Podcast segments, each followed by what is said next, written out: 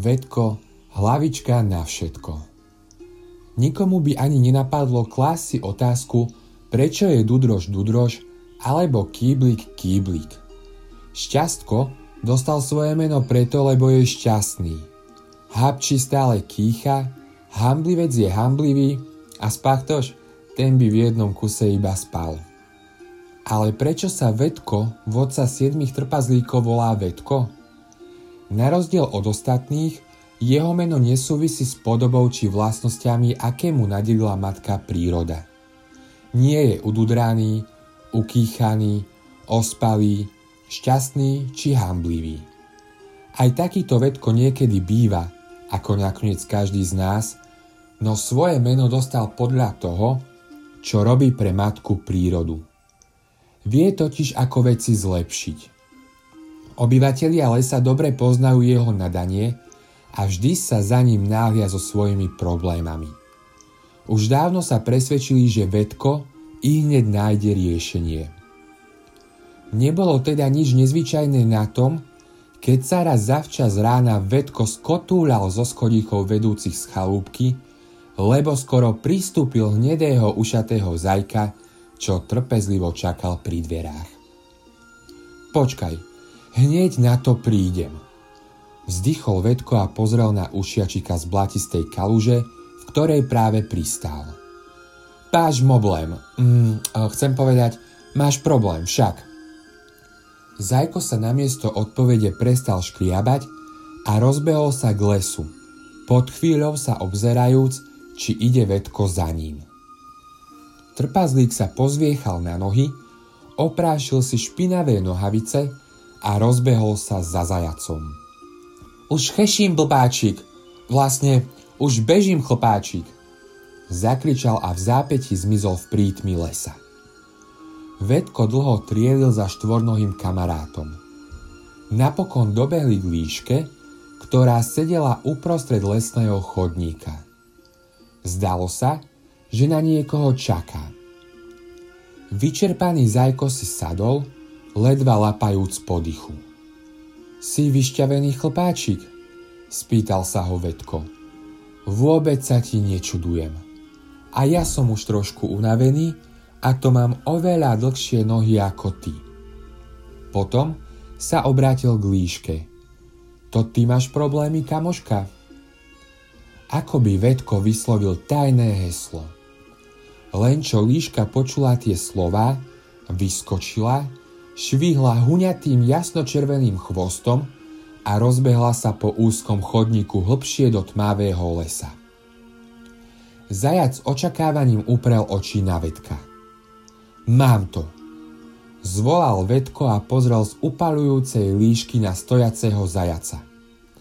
Teraz mám bežať za kmotričkou líškou, však – Odovzdávate si ma ako štafetu, aby som sa dostal tam, kam mám ísť.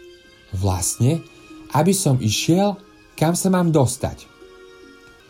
Trpázlík chytrácky žmurkol na zajka, ktorý zase žmurkol späť na ňo. Vedko sa rozosmial a vyrazil záliškou. Z tej už bolo vidieť iba červený kožúšok, čo sa kde tu myhol v hustej zelení.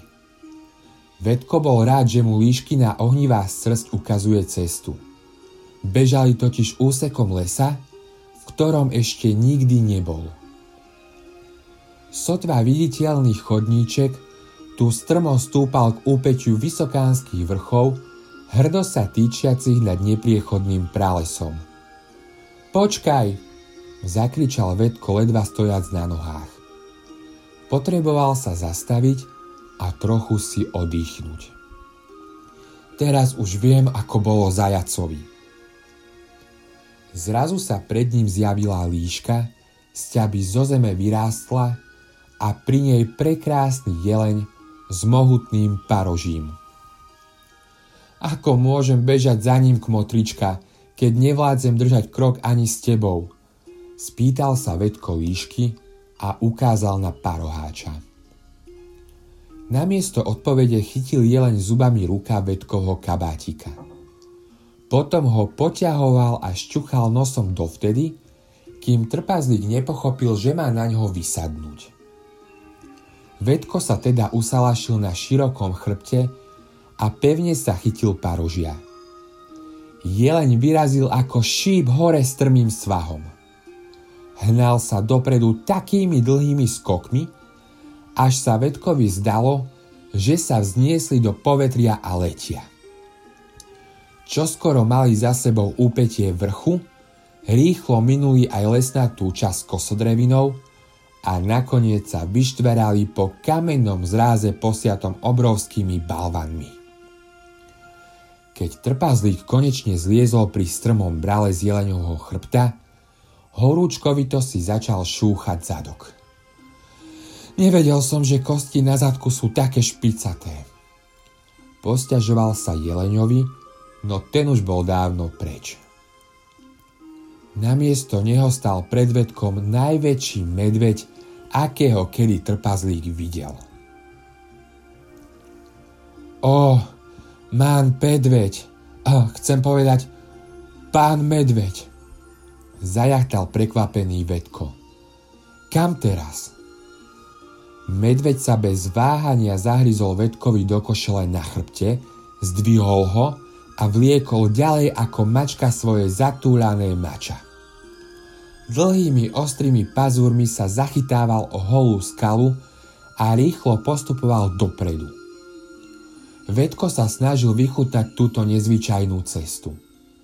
Keby ho v duchu netrápili obavy, či si ho náhodou medveď nenesie na obed, celkom by sa mu toto dobrodružstvo páčilo. Takáto doprava bola rozhodne pohodlnejšia ako cestovanie na jeleňom chrbte. Vedko sa príjemne hojdal sem tam v medvedej papuli a tak nečudo, že čoskoro sladko zaspal. O to prúčie a nečakanejšie však bolo prebudenie. Zrazu ho medveď pustil na zem a odišiel preč. Vedko sa ocitol v obrovskej jaskyni. Keď sa poobzeral okolo seba, zdalo sa mu, že slabo osvetlená jaskyňa nemá konca. Okrem zvyčajných stalaktitov, ktoré vyseli zo stropu ako ostré tesáky, a stalagmitov rastúcich oproti ním zo zeme, tu boli všelijaké čudesné kamenné útvary. V stene oproti ako by bol vytesaný drak tom sa stalo čosi nevýdané.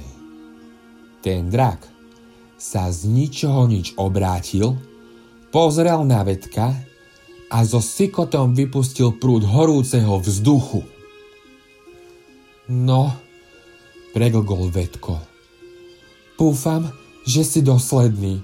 Teda, dúfam, že si posledný. Neviem si veru predstaviť, ku komu by si ma ty ešte mohol zaviesť. Obrovské zviera uhlo šupinatým telom nabok a Vedko hneď pochopil, prečo ho sem privolali. Dračie mláďa, veľké asi ako sloníča, sa chulilo v ochranom objati matkinho tela. Keď Vedko uvidel trlinu na jeho krídle, s úľavou si vydýchol. S týmto si poradí. Náhlivo sa pohrábal vo vreckách, ktoré mal vždy plné všelijakých harabúrt, až z nich napokon vytiahol veľkú ihlu a klpko pevnej bielej nite. Vedel, že v dračích krídlach, podobne ako v nechtoch, necítiť bolesť a preto nestrácal čas a dal sa do zašívania. Keď malý dráčik šťastne zamával opraveným krídlom, urobil taký prudký vietor, že vedka takmer zhodil z nôh. Potom vyrazil radostný výkrik. Dračica mu odpovedala nežným zahučaním, až sa rozkliasli steny jaskyne. Vedko zacúval k východu. No, lúčil sa roztrasene. Tak ja už pôjdem domov, keď je to hotové. S tým sa obrátil a pozrel dolu strmou skalnou stenou. Len teraz si uvedomil, ako ďaleko od domova sa dostal. Nemalo by to trvať viac než 2 či 3 dní. Ak nebudem jesť, ani spať. Vzdychol si. V tom ho opatrne zovrel obrovský pazúr. Dračica roztiahla krídla a vzniesla sa aj so svojím nákladom vysoko do vzduchu.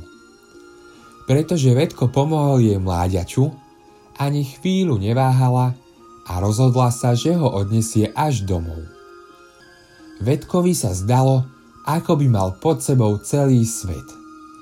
Dračica stúpala čoraz vyššie a vyššie, až tam, kam ani oblaky nedoletia.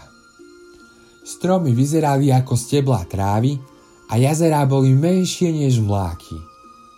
Jednu chvíľu si vedko pomyslel, že ak vystrie ruku, dotkne sa zapadajúceho slnka. V chalúbke trpazlíkov zatiaľ sedeli vedkovi spoločníci okolo prestretého stola a ustarostene pozerali jeden na druhého. No bez kamaráta im nechutilo jesť.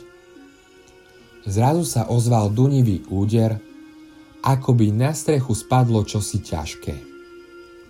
V zápäti trpazlíci začuli vedko výkrik a čosi sa skotúľalo po streche. Ledva vybehli von, z dvora k ním doľahol hlasitý šplachot. Trpazlíci sa zhrkli okolo korita na pranie, v ktorom sedel mierne omámený, do nitky premočený vedko. Prečo si nám nepovedal, že sa ideš kúpať? Spýtal sa s úľavou v hlase Dudrož. Keď si všimol prekvapené pohľady ostatných trpazlíkov, rýchlo sa zamračil a dodal. Títo strachopudi sa už o teba báli. Všetkým bolo trochu čudné, prečo sa vedko kúpe oblečený, no ani jeden trpazlík sa ho na to neodvážil spýtať. Okrem toho, s kúpaním nemali veľa skúseností a ani si ich nemienili rozširovať. Neskoro večer sa kúpať nemá. Je to nebezpečné. Zvolal spachtoš, ktorý hádam nikdy v živote nebol čulejší. Áno, hapči! Súhlasil hapči. Čo keby prišiel medveď práve keď si mal namydlenú tvár? Alebo, alebo ťa tu mohol prepadnúť drak. Zatriasol sa hamblivec. Vedko prebehol šťastným pohľadom po tvárach svojich druhov. Keby sa to naozaj stalo, odpovedal tajnostkársky zo všetkých síl potláčajúc úsmev, asi by som potreboval oveľa väčšiu vaňu. Trpazlíci na ňo v úžase vyvalovali oči. Nakoniec Dudroš pohrdavo odfrkol. Hm, obyčajné drísty. A na to sa všetci siedmi z plného hrdla rozosmiali. Ešte sa pochechtávali, keď sa vracali do chalúbky k neskorej večeri. Usadili sa pred kozubom a počúvali dobrodružstvá Vedka, ktorý si už po druhý raz v tento deň musel sušiť nohavice.